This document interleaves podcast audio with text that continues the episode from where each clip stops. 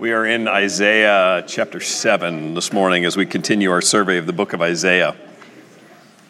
What does trust look like? Certainly, we can come up with definitions of trust. One says trust is a firm belief in the reliability, truth, ability, or strength of someone or something. Firm belief in the reliability, truth, ability, or, or strength of someone or something.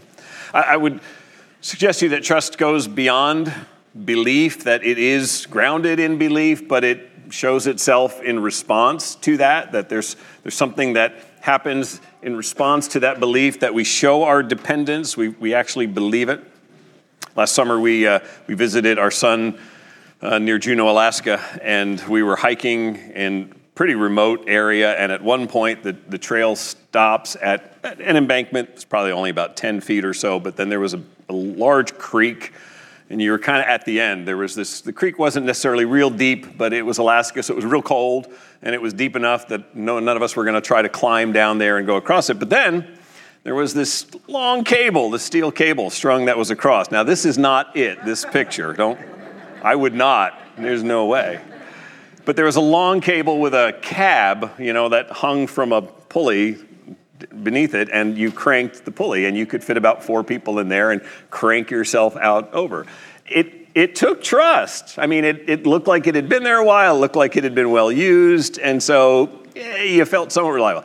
This kind of stuff, I don't know how people do a bunch of sticks and rope um, going across something like that, but that's that's trust. That's a, a belief in the reliability of something that actually causes you to step out and walk across it. And yes, we did make it to the other side and back again. But I want to talk to you about trust because it, it's, it's active. It says that it is, it is, I believe that this is strong enough. And trust is, is at the heart of following Jesus Christ, right? As, as as those who have put our trust in Jesus Christ, there's both the trust that says, I believe that Jesus did what he said he did, that he died on the cross, that he rose again, and I am turning from my sin and believing in him, so I'm trusting him for my salvation from my sin. But then there's also, as believers in Jesus Christ, a life of walking in trust, of seeking to believe what he says and obey his commands and follow after him and, and wait when he says to wait. And he warns us of suffering and trials and even persecution in following him, and that requires an ongoing trust. Jesus, at the end of one of his parables in Luke 18, said, Truly I say to you, there is no one who has left house or wife or brothers or parents or children for the sake of the kingdom of God who will not receive many times more in this time and in the age to come eternal life. The, the latter part of that we're good with, that there's many times more, that there's blessing in following him. But the call in that is is there may be a lot that we have to, to shed in the, in the process. There may be things that we have to set aside to come to that place of saying, Jesus is worth more than anyone or anything, and I can trust him. I can stake my hope in him. I can live in that trust moment by moment, willing to incur whatever cost might come with that. Am I really willing to forsake things in this life and deny self and follow him? This question of trust is really central to what we're studying this morning Isaiah 7, 8, and the very beginning of chapter 9. The central character in this portion of Isaiah, besides the prophet himself, is King Ahaz of Judah. King Ahaz, his nation is being threatened with attack. Not only threatened, as we'll see as we read on, there's actual attack going on. And the question that faces the king is Will you trust Yahweh? If, if this is what Yahweh, if this is what the Lord instructs you to do, will you trust Him? Will you stand firm in that or not? And, and for a king, it's really will you surrender all of the, the strategies and tactics that you might ordinarily run to? Not that diplomacy or military, that there's anything wrong with that. There's use for all those things, but, but not if they replace dependence on God. And what, what King Ahaz is being challenged with is will you lay these things down and will you wait on God to deliver you as he is promising to do? That's when it gets complicated. When you know that you're facing attack and you claim to believe in the God of Judah, and yet you're being told, sit back, wait, rest in God. That's what, that's what Ahaz is facing. Does he really trust God? And so, Isaiah 7, we won't read everything in, in the two little two plus chapters we're going to go through, but we'll read a lot of it. And we'll start in chapter 7, verses 1 and 2, just to set the scene. In the days of Ahaz, the son of Jotham, son of Uzziah, king of Judah, Rezin, the king of Syria, Pekah, the son of Remaliah, the king of Israel, came up to Jerusalem to wage war against it, but could not yet mount an attack against it. When the house of David was told Syria is in league with Ephraim, the heart of Ahaz and the heart of his people shook as the trees of the forest shake before the wind. All right, let's set the stage. Ahaz is the son of Jotham, the grandson of Uzziah there's overlap in their reigns. We, in, in, Kings and Chronicles, we get, you know, so and so took the throne and reigned for so many years, and there's some overlap in this. We know that from what we talked about. Uzziah ends poorly with leprosy during that time. Jotham is, is already on the throne, even though Ahaz is still alive. Jotham is not a good king. He is one of the evil kings of Judah. He does not do well. And, and the presumption is that Ahaz probably at some point ascends to being functional leader in, in place of Jotham, who doesn't seem to be doing much for the nation at that point. So there's some overlap in terms of timing. Um, the other thing that you should gather from this passage that's important to see, just our, our, our, little geography, is that we're talking Syria and Israel. We've been talking about the Assyrian Empire, which is largely to the north and east, and it is spreading and growing. Syria is a separate country from the Assyrian Empire. Northern area, just above Israel, if you will, the northern part. So you're talking northern areas around the Sea of Galilee and just above. Syria and Israel are the two countries that are focused on here. When he uses that word Ephraim, it's just an, another word that's synonymous with Israel. So, so what's being described here is that these two nations to the north of Judah, Syria and Israel, are poised to attack Judah. They are coming south to attack. In the background of all this is the Assyrian Empire. The Assyrian Empire is already on the doorstep of Syria and Israel and preparing to attack them, preparing to just sort of swallow them up. So, smaller countries do what smaller countries do they form alliances.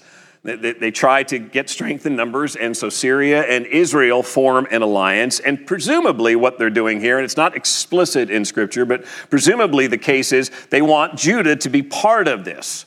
They want to have three nations that stand up against the Assyrian Empire, and so they are poised now to attack Judah and to try to bring Judah in. What we gather happened is the diplomacy didn't work, and that Ahaz was not willing to join this alliance, and so now we're going to make you by force join us in this way. All right, so let me read on Isaiah 7 uh, 3 through 9. The Lord said to Isaiah, Go out to meet Ahaz, you and Shear Jashub, your son at the end of the conduit of the upper pool on the highway to the washer's field, and say to him, Be careful, be quiet, do not fear, do not let your heart be faint because of these two smoldering stumps of firebrands at the fierce anger of Rezin and Syria and the son of Remaliah. Because Syria with Ephraim and the son of Remaliah has devised evil against you, saying, Let us go up against Judah and terrify it. Let us conquer it for ourselves and set up the son of Tabeel as king in the midst of it. Thus says the Lord God, it shall not stand, and it shall not come to pass. That's key. He's saying this is not going to happen. For the head of Syria is Damascus, and the head of Damascus is Rezin, and within 65 years Ephraim will be shattered from being a people, and the head of Ephraim is Samaria, and the head of Samaria is the son of Remaliah. If you are not firm in faith, you will not be firm at all.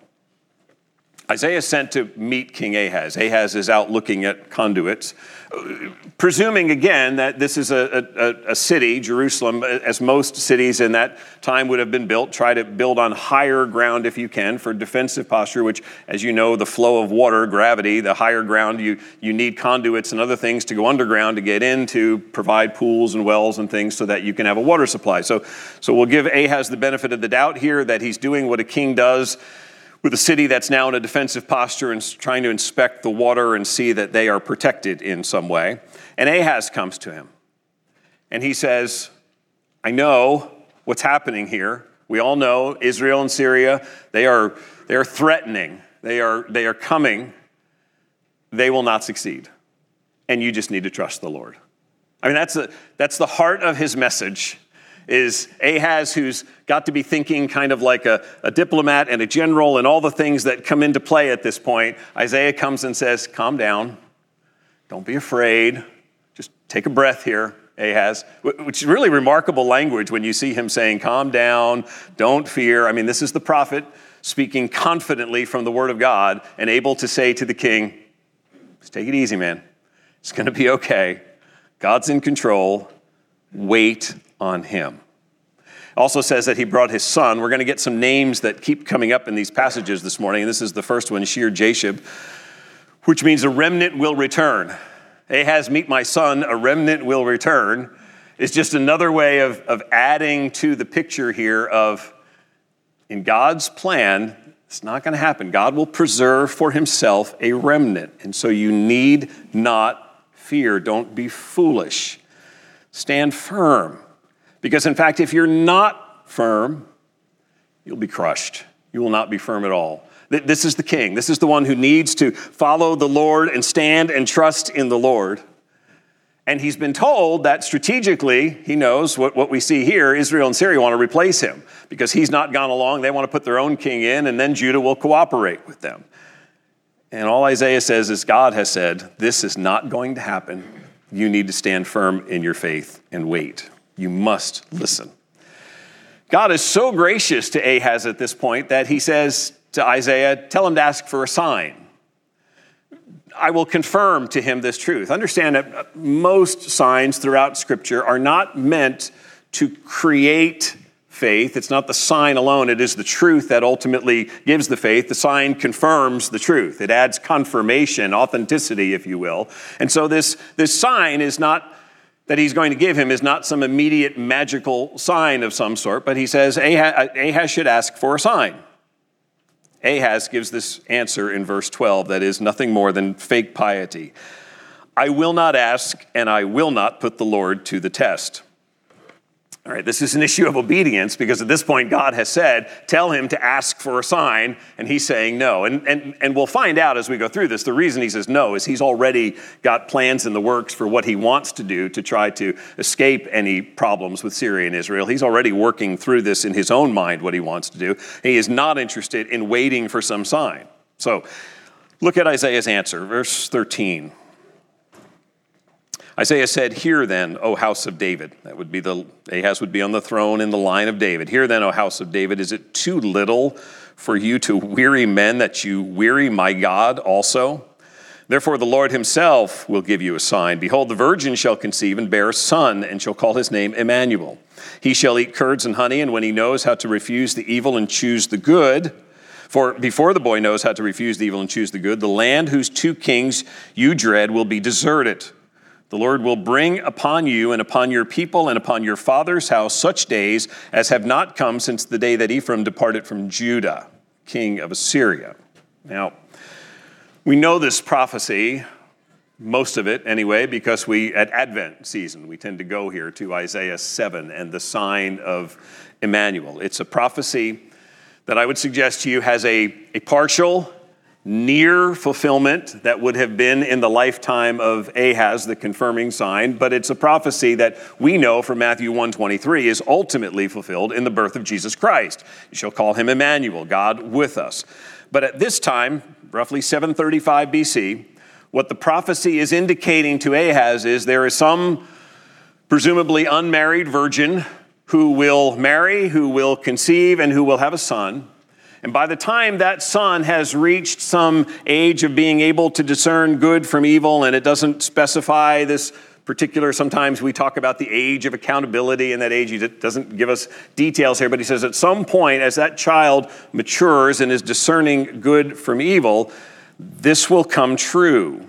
You will see that the very nations that are threatening you now will be deserted there has to be an aspect of this, and, and, and I, I don't, I can't tell you because I don't think scripture is clear as to who that child exactly is that, that is born, but it is something that Isaiah is able to concretely say to Ahaz in time, you will see this, and then when you see it, Much like the prophecies in the New Testament, when they look back and go, Oh, Isaiah said this about Emmanuel, and the light comes on, the light will come on, and you will go, God did say all this. God did promise all this. Again, I, I, would say to you, that's the thing about God working through a sign like this. The goal is not to convince Ahaz. If you want proof of that, you go back to the um, to Moses and the Egyptian Pharaoh, and there were immediate signs done in the Pharaoh's presence, and they never produced genuine belief in him. They produced temporary hesitation and pause, but none of those things were meant to, to, to, to promote belief. They were meant to say, This is the power of God, and you better know what you're standing up against. And this is Ahaz being told, Here is something that you can see that will show you that God has kept his word. There's a, a chance that Ahaz balks at this at least partly because of timing. Because what it suggests to him is this isn't some immediate thing. I've got to wait till the virgin marries and conceives and has the child, and the child is old enough to discern good and evil to even see this sign fulfilled. And so, probably adds in Ahaz's mind to his case of, I'm not listening to this. This is 735, maybe 734 BC. Damascus, the capital of Syria, fell in 732, so two, three years later. Exactly what God said. This will not happen because these two nations will come to nothing. The first piece in the puzzle happens in 732, and then Israel is captured and deported in 722, just 10 years after that. And, and the, the attack on Israel began even before 722. It's completed in, in that, at that point in time.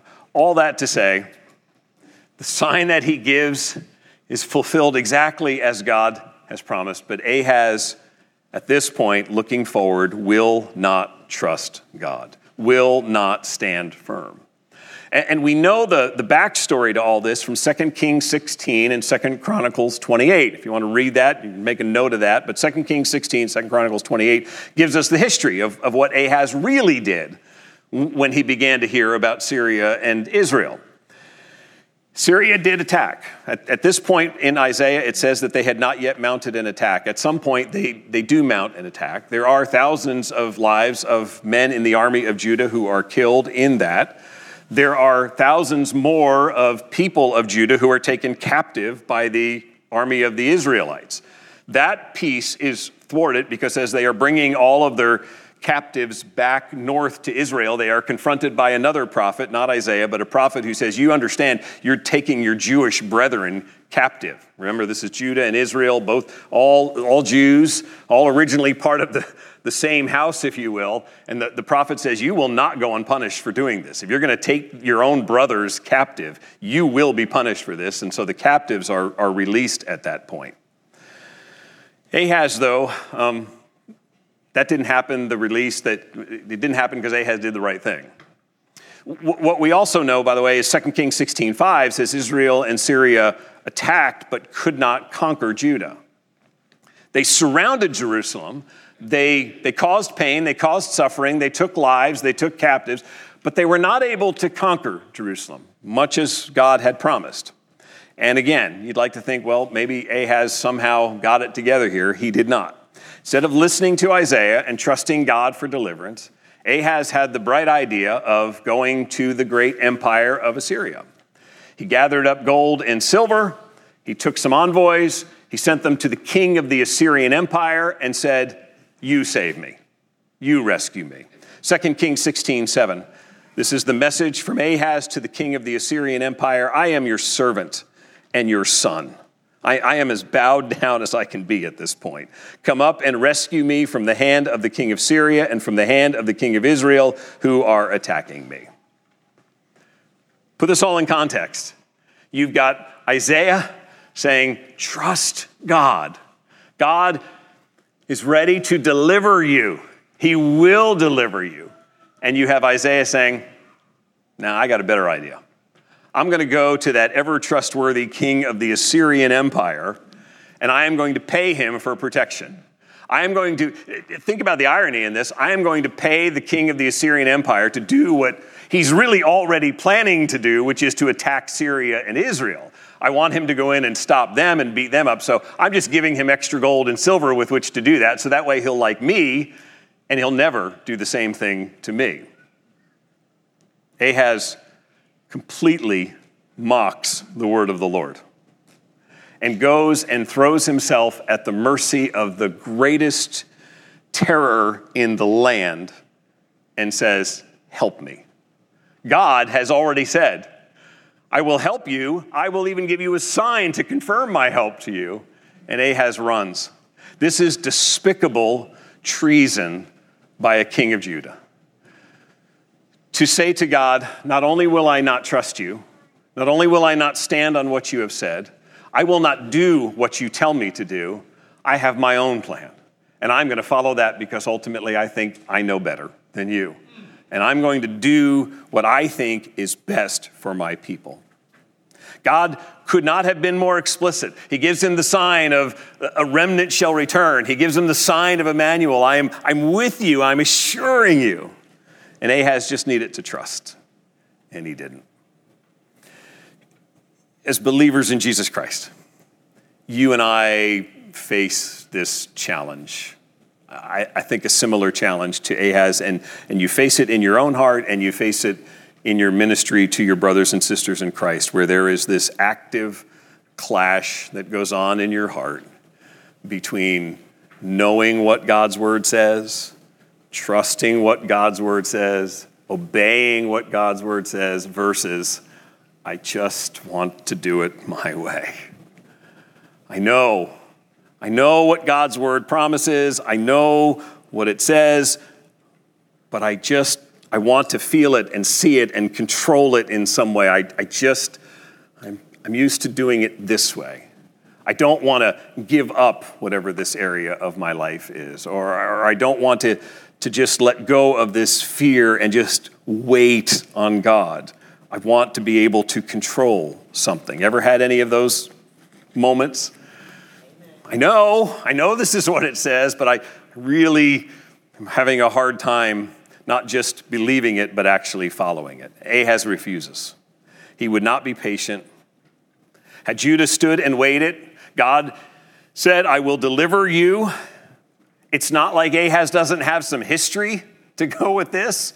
I mean, the nation of Israel, the Jewish people, he could go back to I don't know, let's go Joshua marching people around Jericho and God delivering the city into their hands. Or let's go with the, the shepherd boy and his stones going up against the giant and the Philistine army who says, I'm, I'm going to trust the Lord in this. I believe the Lord has called me to this and will give me the victory in all of this. So it's not like Ahaz hasn't seen and heard that God does amazing, miraculous things, and yet he trusted Assyria when he was supposed to be trusting God. So here's what I'll, I'll give you to think about as you, you ponder this this week. I am prone to trust blank, fill that in, when I should be trusting God.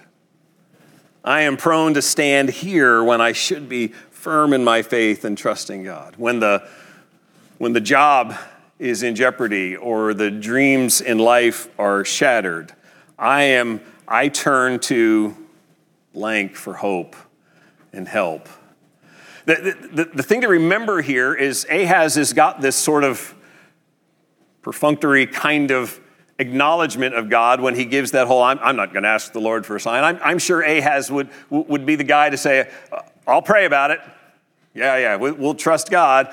And then just go right back to panicking and shaking in fear and doing what he wanted to do. And that, that's where I think you and I can struggle that our trust in God is more than just sort of pious claims or token prayers, but that we, we are willing to, as he said in verse 9, stand firm in faith and trust him and believe his ways.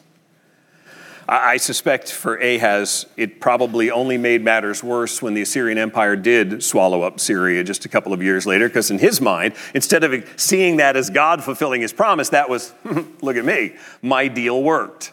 The Assyrian Empire took care of Syria, wrecked their capital of Damascus, and so there, I'm right. God's word said otherwise. Look at verse 18. This is what happens now if you don't. In that day, the Lord will whistle for the fly that is at the end of the streams of Egypt and for the bee that is in the land of Assyria, and they will all come and settle in the steep ravines and in the clefts of the rocks and on all the thorn bushes and on all the pastures. God's message to Ahaz at this point is the very thing that you have put your trust in will in that day fill your land.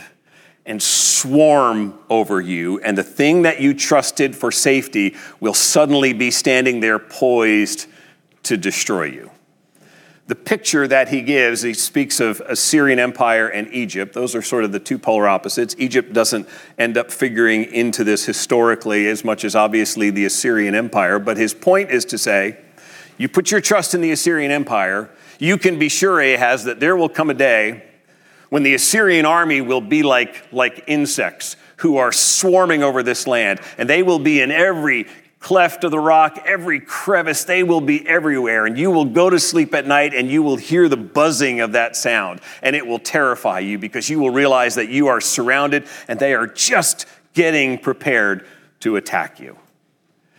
It's a terrifying image that he gives to Ahaz. And it's meant to contrast with Emmanuel, God with us. Rest in that. God present with you. He is your God. Rest in Him. Stand firm on Him. Otherwise, what will be with you is the surrounding of an enemy that will be poised to destroy you. Psalm 27 1, David says, The Lord is my light and my salvation. Whom shall I fear? The Lord is the stronghold of my life. Of whom shall I be afraid? I'm pretty sure he has had the capacity to, to get one of his priests come and unroll the scroll and read the Psalms to him and, and speak truth to him and try to encourage him. And if he had read Psalm 27, it's a majestic lesson about putting your trust in Yahweh, even in moments of great fear, of, of resting in and hiding in his shelter and being concealed by the cover of his tent. But Psalm 27 also says you need to wait. The last verse in Psalm 27 says, Wait for the Lord. Be strong and let your heart take courage. Wait for the Lord. That's a four letter word that most of us struggle with, isn't it? Wait. And that's what, that's what Isaiah fundamentally had to do. God's not just going to, like tomorrow, it'll all be done. You're, you're going to need to just wait on Him and trust in Him. And that's the same thing for you and I. I want it now, Lord. I, I, I, I've waited. I've waited long enough. I don't want to wait. I want to fix this. I want to, I want to get into this. I want to do whatever it takes. I don't want to give up this relationship, or I, I, I don't want to give up this area of sin, or I, I, I know I have this fear, and so I'm going to respond to it this way. And we don't wait. By refusing to wait on the Lord, what Ahaz does is he takes Judah and puts them right in the Assyrian Empire's crosshairs. He sets them up for disaster. Rest of chapter 7 describes the enemies of Judah as being like a razor that God uses to shave Judah's hair, to, to humiliate them so that their hair is all removed. And then he uses a farming illustration and essentially says the land will be so overrun by enemies that it will be stripped of all of its crops, and all that will be left are some cattle. And, and frankly, the people, it will be so desolate that there will be enough people gone that the, the few cattle that are left will be enough to provide sufficient milk for the nation because there will be hardly anything there at this point. That's what's going on in the rest of, of chapter 7. Chapter 8, then, he begins to expand on this judgment that is coming and, and now takes the message to the people. And he will introduce in chapter 8 another name, a third name of a son who is born, Maher Shalal Hashbaz. For those of you who are getting out the baby book of names and thinking, Maher Shalal Hashbaz. It's the last time I'll say that. It's the last time I'll get it right. So we'll just say the translation of that is speeding to the plunder and hurrying to the spoil. Ahaz, let me introduce you to my son, who's a picture of speeding to plunder and hurrying to come and pillage your nation. That's because he's talking about Assyria at this point and, and the enemies and how the Assyrian invasion, the, the idea is we, we want to plunder everything. We want to take your wealth. And that's the warning that he gives here. So, chapter 7, talking largely to Ahaz. Chapter 8, th- this is now the bigger message. That's why it's a large tablet with common characters, it says in 8 1. It's now a message that is witnessed by others. And it is to say that the guilt is not just on Ahaz, it is on you, Judah, because you are going along with your king in all of this. And so, this judgment of God will not be isolated to the house of Ahaz. You will all experience this, and the consequences will be grave. And, and so, in verses 5 through 8, Isaiah paints this very poetic picture to try to help illustrate in their minds what they're doing and how they're looking at the situation in their support of Ahaz and Ahaz's strategy. He brings up the, the description of a quiet stream. He speaks of the waters of Shiloh. And he says to Judah, You, don't want the quiet stream. In other words, if, if you can picture it this way, the people of Judah and Ahaz have been given this idea from Isaiah that they are just to wait. Quiet, peaceful, not shaking like leaves, standing firm, waiting for God to act. And, and, and so he pictures it for them as the waters of Shiloh, a nice, quietly flowing stream, nice brook. A little picnic lunch, settle down, trusting God, we're all at peace. The problem is the people of Judah don't want that. They want a mighty river. They don't want Syria and Israel to show up and see them just sitting calmly, trusting God. They want to show Syria and Israel, we'll take you on. We're stronger than you. We're a mighty river. We can fight you. And so that's the call to Assyria. That's really what he's doing here. Is, is, their mentality is we need power. We need strength for strength. And so that's why we're going to the Assyrians empire and trusting them instead of trusting you. You're setting us down by a quiet brook and telling us to wait there and trust you. We're going and getting the forces of the mighty river, and that mighty river will come at them, and that'll scare them, and they'll back down. But they didn't account for this. The little stream and the mighty river are all in the hands of who? God, Yahweh.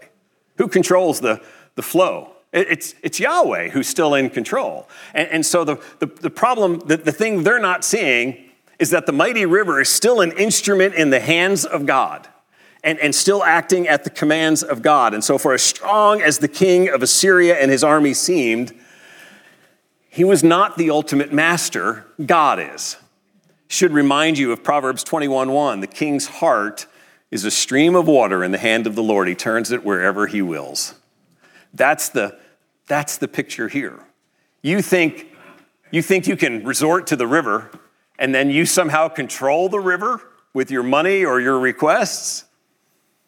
God says, No, Assyria is an instrument in my hands and that river will flow where I say that it flows. And what verses 7 and 8 describe is the people of Judah getting much more than they bargained for because one day that mighty river that they trusted for their rescue now begins to overflow its banks and it is now pouring in on them. And the same river they thought was their protection is now about to drown them. If you pick up in the middle of verse 7, Isaiah 8, verse 7, speaking of this river, and it will rise over all its channels and go over all its banks, and it will sweep on into Judah. It will overflow and pass on, reaching even to the neck, and its outspread wings will fill the breadth of your land. O Emmanuel, little reminder to them. Assyria will come like a flood, but, but God's grace still prevails.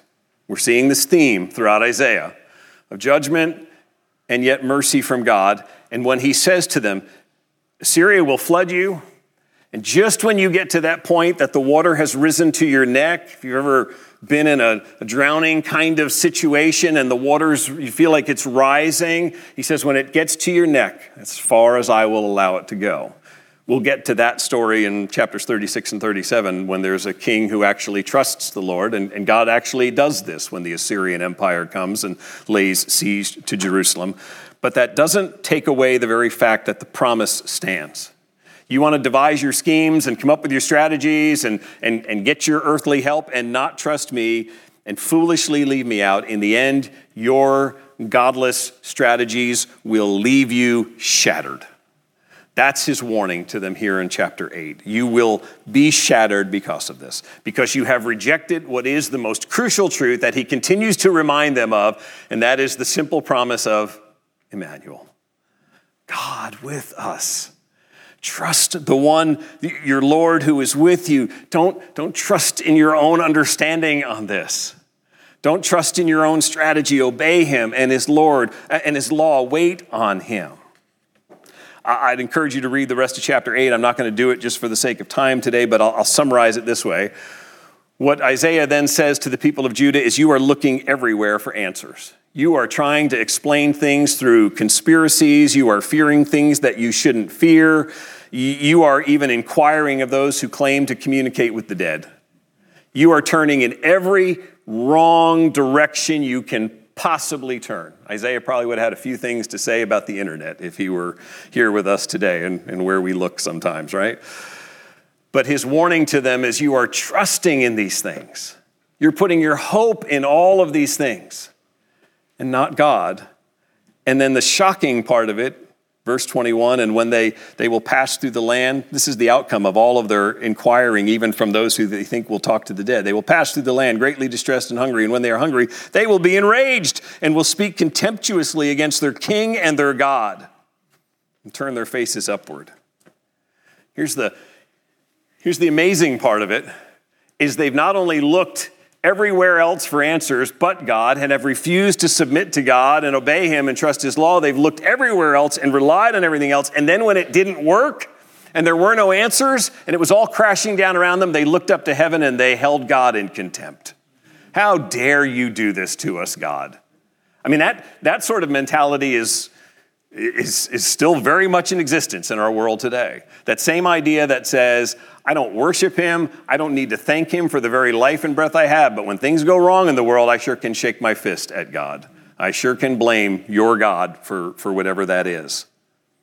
And it is indicative, as he says in the last verse of this chapter, of a people who are utterly blind in their own spiritual darkness. They will look to the earth. They've turned their faces upward in contempt. They will look to the earth, but behold distress and darkness, the gloom of anguish, and they will be thrust into thick darkness. Can I just encourage you at some level in this verse? I, I think it should prompt a measure of mercy in our hearts. There, there's a justice here that is right and true that we should hold to. That those who would reject the gospel of Jesus Christ, those who would reject God's gracious salvation through the sacrifice of his own son in our place, deserve God's wrath. There is justice, and we know that that is true. But also, this verse reminds us, not minimizing that truth of justice, but reminding us that those unbelievers we know, it describes as being engulfed in a kind of spiritual darkness and thick blindness. They, they, have, they have so driven themselves further and further from God that they are lost and hopeless and dismal. And that is ultimately the, the aim of where that path leads it just leads further into darkness and lostness. It, and, and uh, ironically, it makes them angry and discouraged, but still not enough to bow the knee to God. As we've seen before, this is not the end of the story. This is not where Isaiah stops. This is one of those chapter breaks that's probably not ideal because we go right from the gloom of anguish and they will be thrust into thick darkness to verse 1 of chapter 9. Let me just read the first seven verses and we'll be done there this morning. But there will be no gloom for her who was in anguish. In the former time, he brought into contempt the land of Zebulun and the land of Naphtali, but in the latter time, he has made glorious the way of the sea, the land beyond the Jordan, Galilee of the nations. The people who walked in darkness have seen a great light. Those who dwelt in a land of deep darkness, on them has light shone. You have multiplied the nation, you have increased its joy. They rejoice before you as with joy at the harvest, as they are glad when they divide the spoil. For the yoke of his burden and the staff for his shoulder, the rod of his oppressor, you have broken, as on the day of Midian. For every boot of the tramping warrior in battle tumult, and every garment rolled in blood will be burned as fuel for the fire. For to us a child is born, to us a son is given, and the government shall be upon his shoulder, and his name shall be called Wonderful Counselor, Mighty God, Everlasting Father, Prince of Peace. Of the increase of his government and of peace there will be no end on the throne of David and over his kingdom to establish it and to uphold it with justice and with righteousness from this time forth and forevermore. The zeal of the Lord of hosts will do this. If we were really musical, this would be a hallelujah chorus portion right now, wouldn't it? The, um, this, this is another one of those passages, right, that we, we, we look at, at at, at Advent season, and, and I hope that seeing it in its broader context from chapter 7 gives you an even deeper appreciation for the majesty and the glory of what Isaiah is presenting here.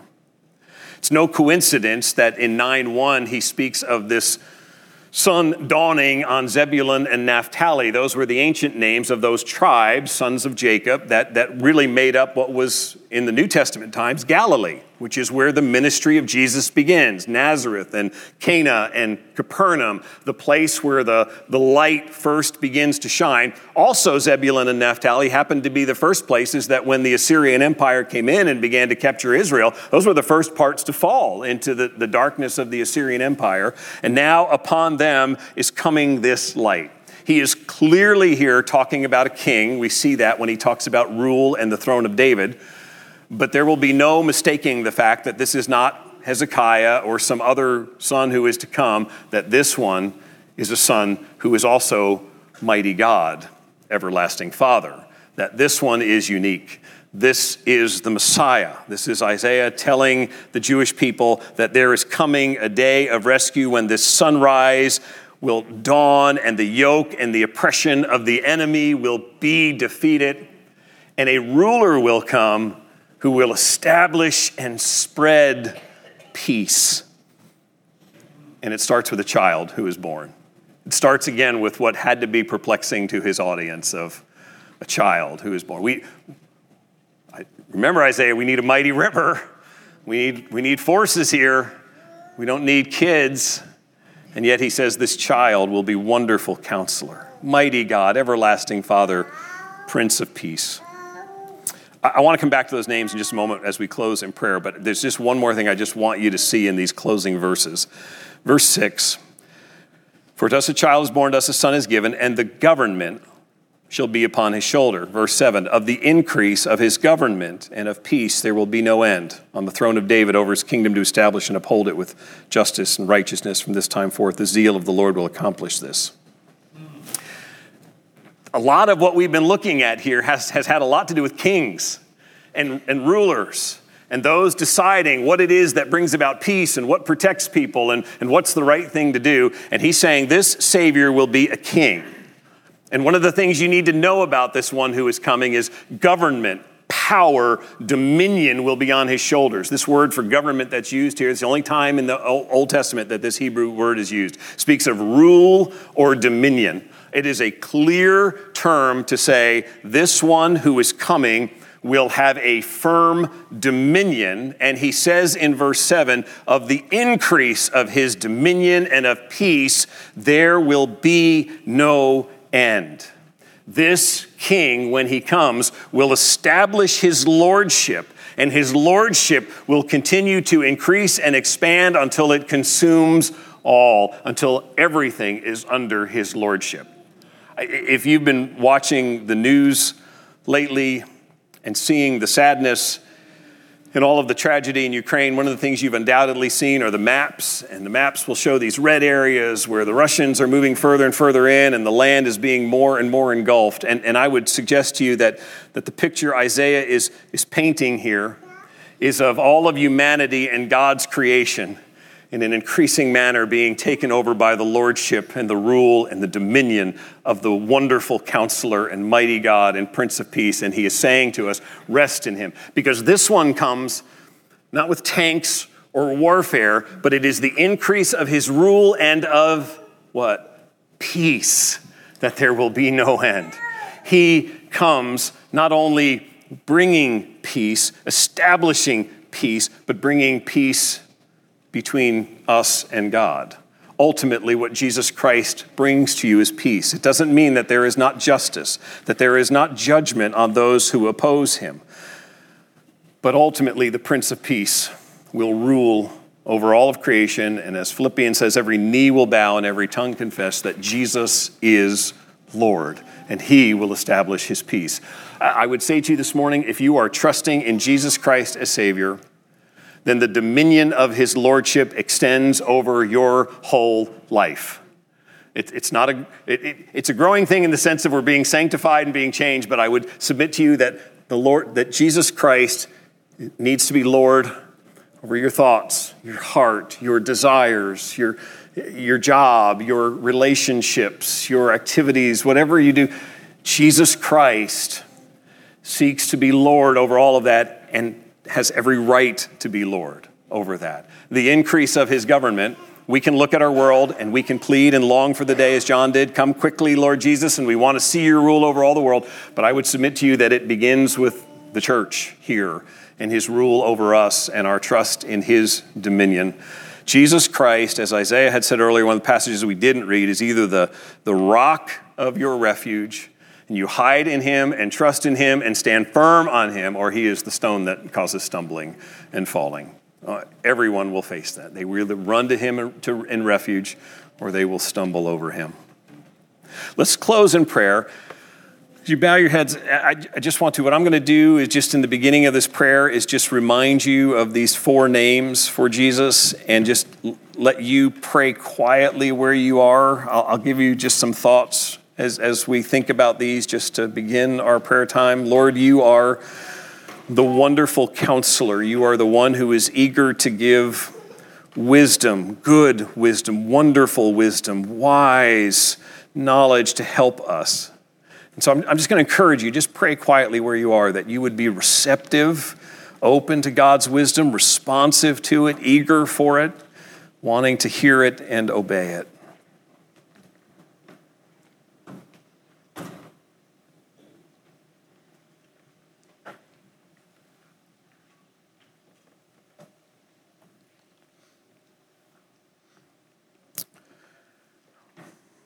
Mighty God, divine, ultimate, supreme power, and the power in particular for, for defeating evil and establishing righteousness. And so, as we pray, Jesus Christ, our mighty God, let us pray that we would be surrendered to Him, that His power we would see as in need of, for Him to transform us, to, to, to work His power through us, that we would grow in Him and be more like Christ.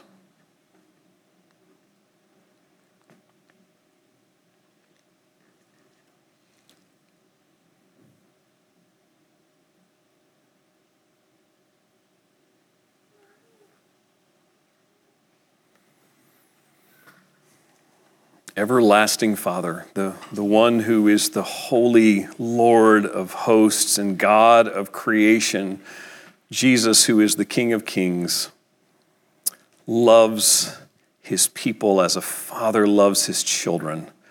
And I just encourage you prayerfully just to thank him for that, to, to just recognize again how deeply you are loved by Jesus and that you would desire to, to please him.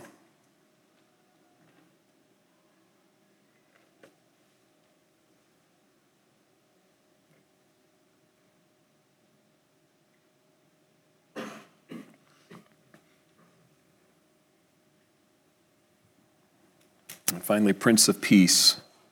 There's praise in that, that he brings peace for us between us and God, that he brings peace that we can have relationally with others. Let me encourage you here as you pray and giving thanks, but also be praying that, that if there are areas in your heart that are just persistently unsettled, circumstances that are causing you to, to struggle with peace, that this would be an opportunity to come before the Prince of Peace Ask Him to help you in this, to, to stand firm in faith and trust Him, and for Him to establish and increase His peace in you.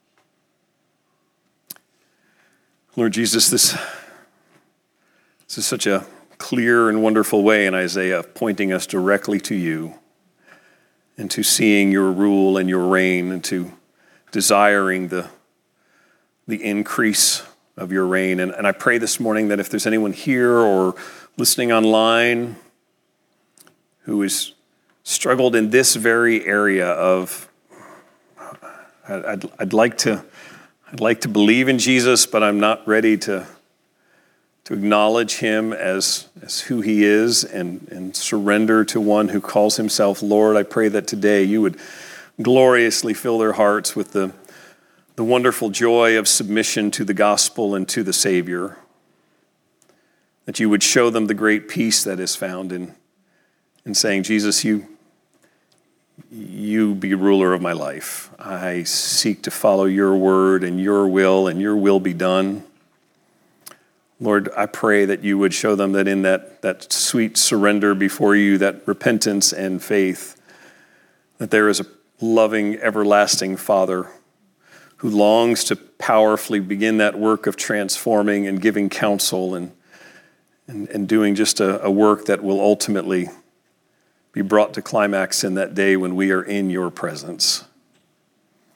Lord, we pray that as a church we would be a people who would not trust you in words alone, but that we would be doers of the word. Help our trust to be sincere, firm, real. Help us to act on our faith. Help us to wait when we need to wait, to press forward in the work of making disciples, but to do so in a, in a posture of submission to you. Help us when we are, are trying to do it all ourselves and trying to run astray from your truth to to enjoy again the beauty of repentance and forgiveness that you so freely give. Lord, thank you that in the name of Jesus Christ there is the forgiveness of sins and that we can be at peace with you. It's in your name we pray. Amen.